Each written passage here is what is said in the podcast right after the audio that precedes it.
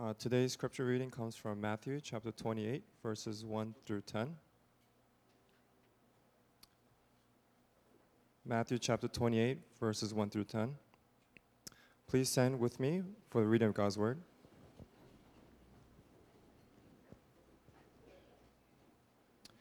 Hear now the word of the Lord.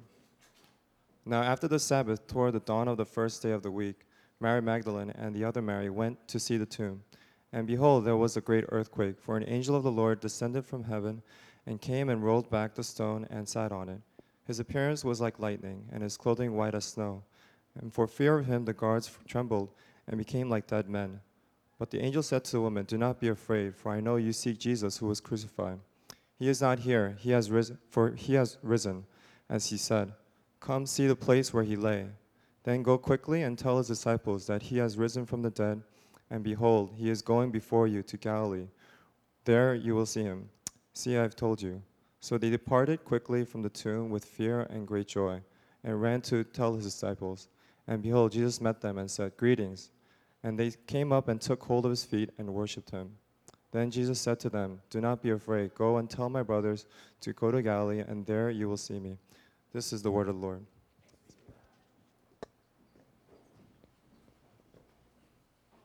Let's pray.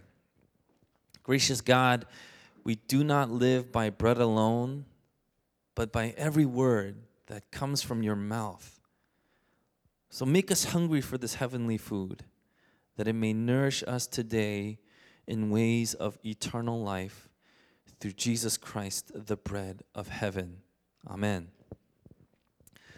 So today we're going to talk about Easter, but Easter is about reversal. We're going to talk about the three things that we see the passage pointing to in regards to this Easter reversal. And if you join me on Good Friday, I had the privilege and honor to share the word. But one thing I didn't share was that little tail end of the passage. And it was about Mary and Mary Magdalene, basically the women ministering to Jesus from far away. And you might be like, why was that there? Why was that there? And because you wouldn't put in any extraneous information, you wouldn't put in anything that wasn't necessary. But Matthew thought this was so absolutely necessary. It happened and it was necessary that it needed to be put there. And so this passage starts off with the word now. Now, after the Sabbath.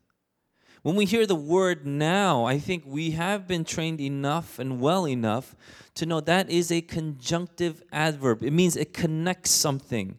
So if we watch a cooking show that we like, uh, I picked the cooking show because I like watching certain cooking shows. Um, I don't have TV, but when I do have cable,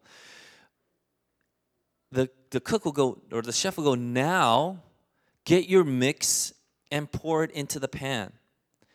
So now means connecting something. So if he goes now get your mix, that means it there was something before. What was before? And we see that now get your mix poured into the pan. It's about Mary Magdalene and the other Mary who went to see the tomb. This means something incredible here. This now is pointing to Mary Magdalene and the other Mary. Mary are very important players in this resurrection. God has ordained them and put them for a special purpose in this redemptive story. And you might think now, you know, it's 2018, get a grip. Of course, they have an important story. But back then, it wasn't. It was kind of scandalous. It was pretty shocking because the first people to see Jesus' resurrection weren't his closest disciples. It wasn't Peter, it wasn't James, it wasn't John, it wasn't Philip, it wasn't Judas because he's dead. But um, it was it weren't it wasn't these guys, but it was this woman or these women that came. And when they first saw it, it they said, you know, it was the woman that saw Jesus' empty tomb. It was women that saw Jesus first. And why is this important? Because when people first started sharing this story, they said Mary Magdalene saw Jesus' empty tomb and she saw him first. The other Mary saw him first. People would say, well, that's not true then. I can't believe that story is true. People in the past didn't take a woman's testimony as a true testimony. This may be shocking, but this is true. And in fact, a woman's testimony wasn't considered valid for thousands of years. And if you wanted to prove a story, if you wanted to get evidence and facts out there, what you wouldn't do is you wouldn't say she saw it, or she was the first person to see it, or she's the main witness here. You would say he saw it. He's the first person. Look at Peter. He's the man. But that's not what happened. So they couldn't write that. So God purposefully designs this story to have women see him first from the very end of his death on the cross to the very beginning of his resurrection who was there. God designed it so that a woman or women would see it first. All four gospels recount that women saw Jesus first. And what is the reversal here? The reversal here is what Mary first said in Luke 1 4, Luke, Luke chapter 1, excuse me, verse 48. And when she was first pregnant with Jesus, she said in her Magnificat, For he has looked on the humble estate of his servant.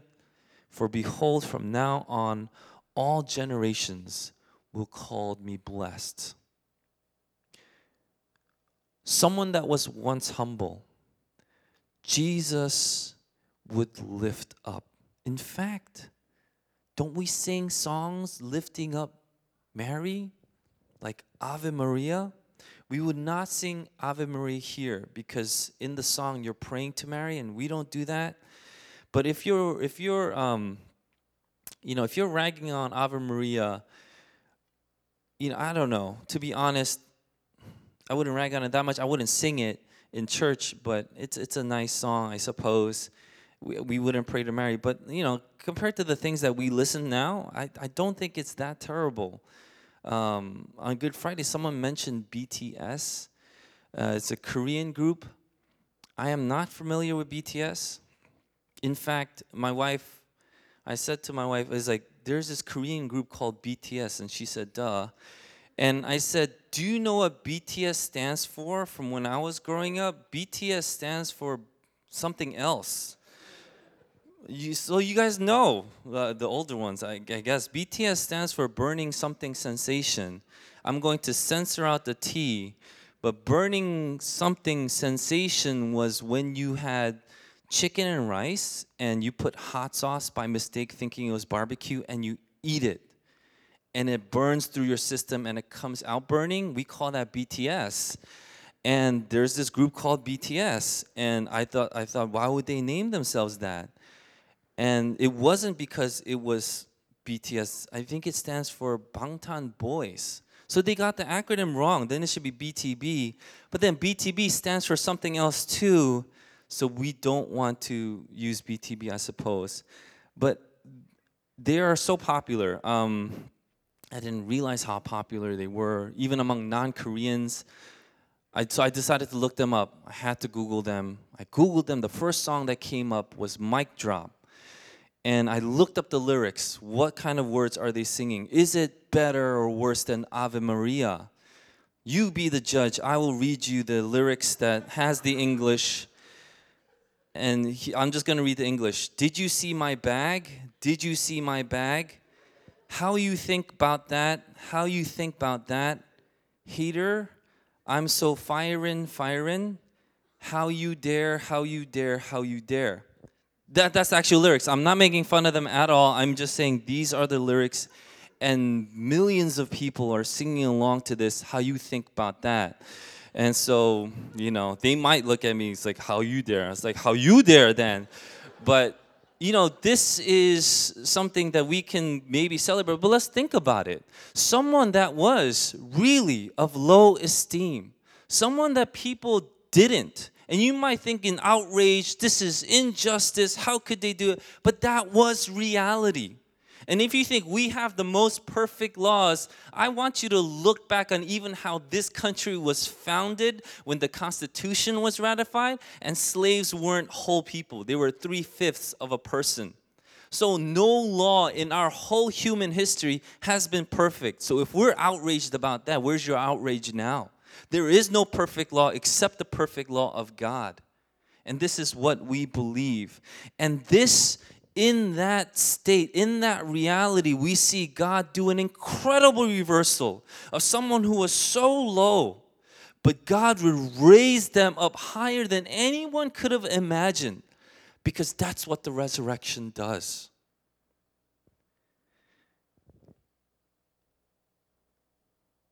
The second one, this is the big one. The reversal is from death to life. Death to life. In the past, death had the final word. When Jesus rose again from the dead, death no longer had the final word. Jesus has the final word. When someone died, it was over. But now it's not. And the words that Jesus spoke in John 15, 16, you did not choose me, but I chose you and appointed you that you should go and bear fruit, comes to life.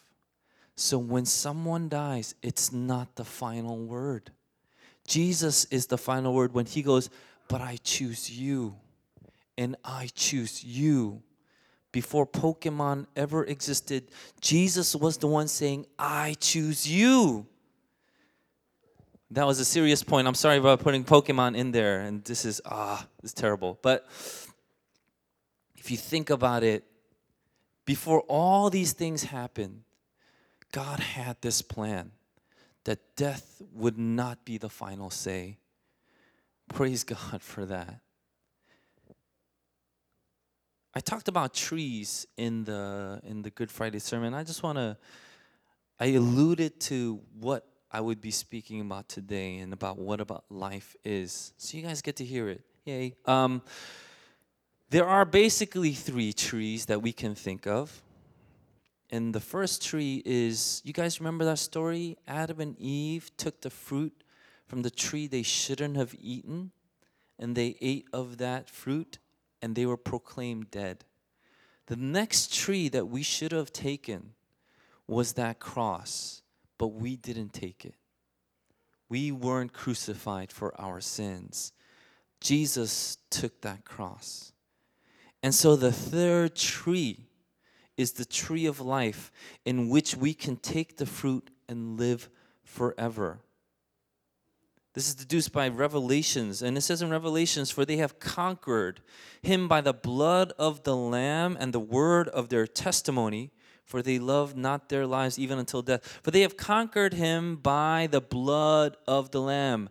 People conquer by the blood of Jesus Christ. In 10 chapters before, in Revelations 2 7, it says, He who has an ear, let him hear what the Spirit is saying to the churches. To the one who conquers, I will grant to eat of the tree of life. This is the table that we have been invited to because of the resurrection power of Jesus Christ. When we open this cover, this tablecloth, what we are celebrating is that now we are celebrating, symbolizing we also can take the fruit of the tree of life and live forever. That is an incredible thing. Remember, this is a symbol of what it means to partake in the tree. That's why we take it extremely seriously. Whoever takes of this table, partakes in the bread and the wine, are people who profess that Jesus Christ is King and Savior over their lives. Of course, we don't believe that you're actually eating Jesus. I think I should say that because um, this doesn't actually turn to the physical body of Jesus, and that doesn't actually turn to blood. It's grape juice mixed in with a little kosher wine, but it's uh, basically juice. And some of you that would hear this, this doesn't actually turn to Jesus might be like, duh, of course it's not. But some adults actually do believe that this is true, and we believe that they are wrong. They would even put like more complicated words and say things like transubstantiation, which just means they think this actually turns the body, but it's not. Because Jesus is the ultimate tree of life. He himself says, I'm the vine, vine you are the branches. You got to get connected to me, and I'll feed you. He's the one giving us this life. And that's why we can hold on to the hope that we will live forever. The reversal is death used to have the final word, but no longer. In Christ, you have been chosen to say, Christ now chooses you to live forever. The third reversal.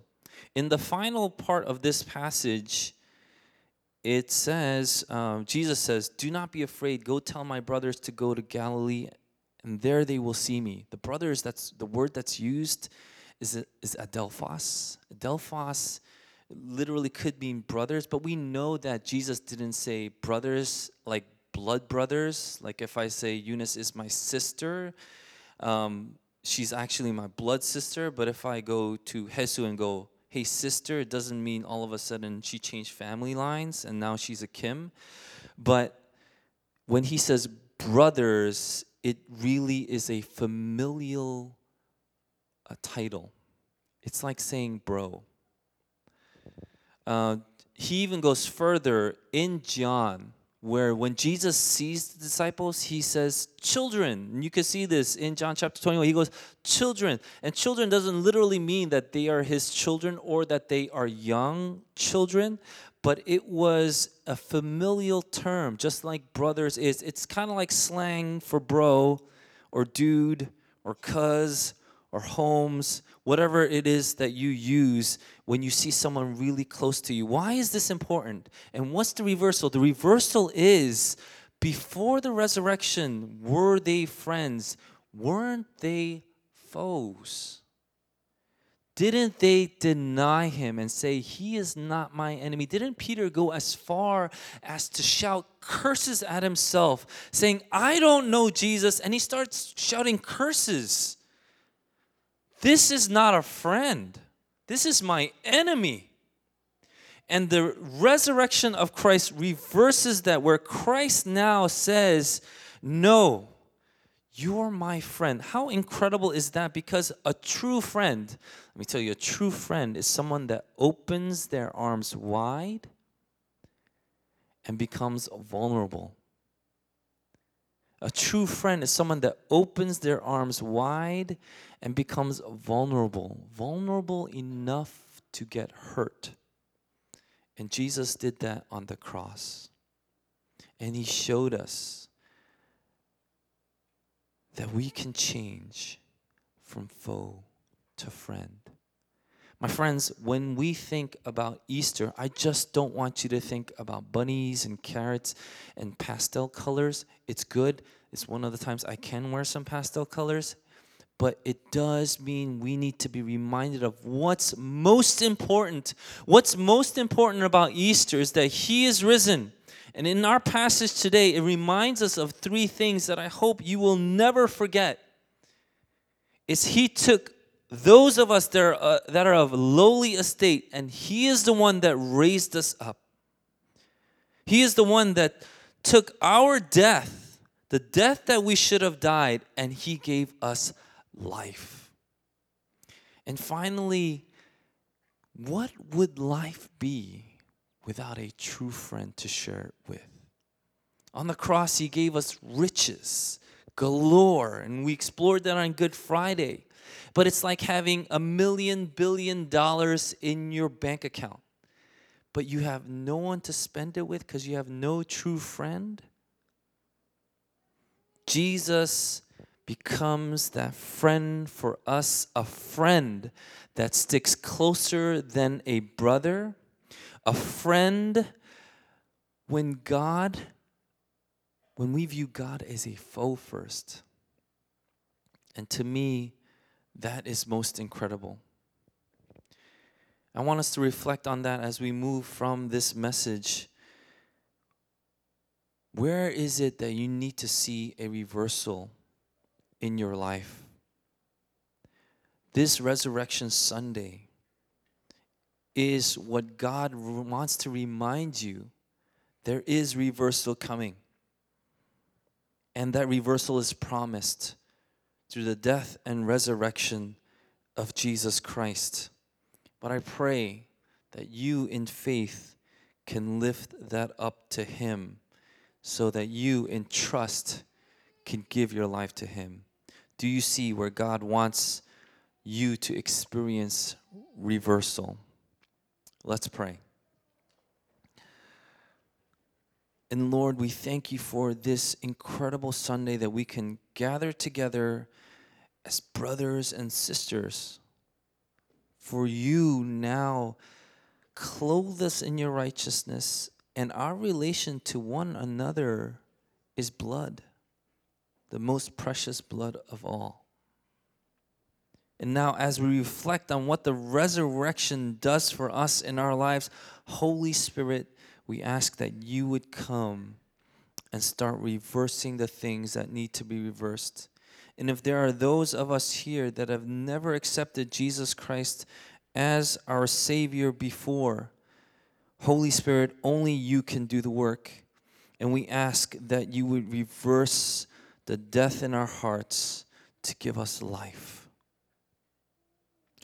Let's take this time to pray and meditate. And as we pray and meditate on the word that we've been given, may the word of God powerfully move in your heart and your life to change what needs to be changed, to give you a hope where there was no hope before. In Christ, there is a true, full, and abundant life. And this is what He has proven through the death and resurrection of His body. Where do you see God wanting reversal in your life? Ask God in prayer. Meditate on the passage that we've been given, and let's pray.